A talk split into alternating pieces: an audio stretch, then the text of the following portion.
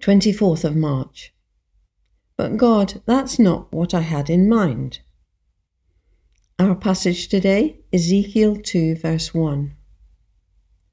But God said to me, Ezekiel, Son of man, stand on your feet, and I will speak with you. Do you know what you want to do with your life? Have you ever prayed about what you should do? Sometimes things turn out differently from what we have planned. I love the book of Ezekiel.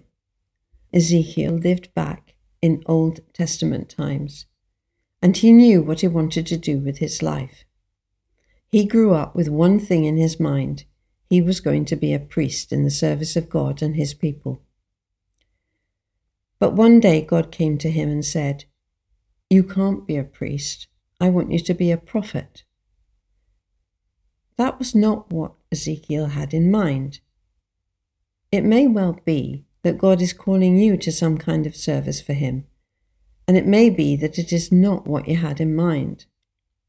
But if God is calling you, stand on your feet and obey Him. He will give you all the help you need to do what He wants you to do. Some years ago, a well known missionary was singing a hymn as he was on his way to his first mission station.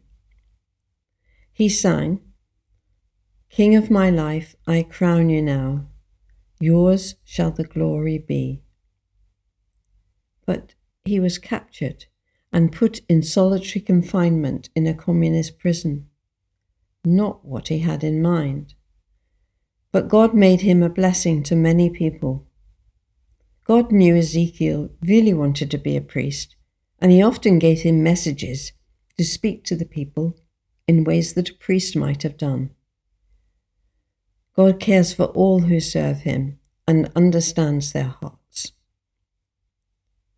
And a prayer Dear God, help me to know what you want me to do, so I may serve you in the way you want me to do. Amen.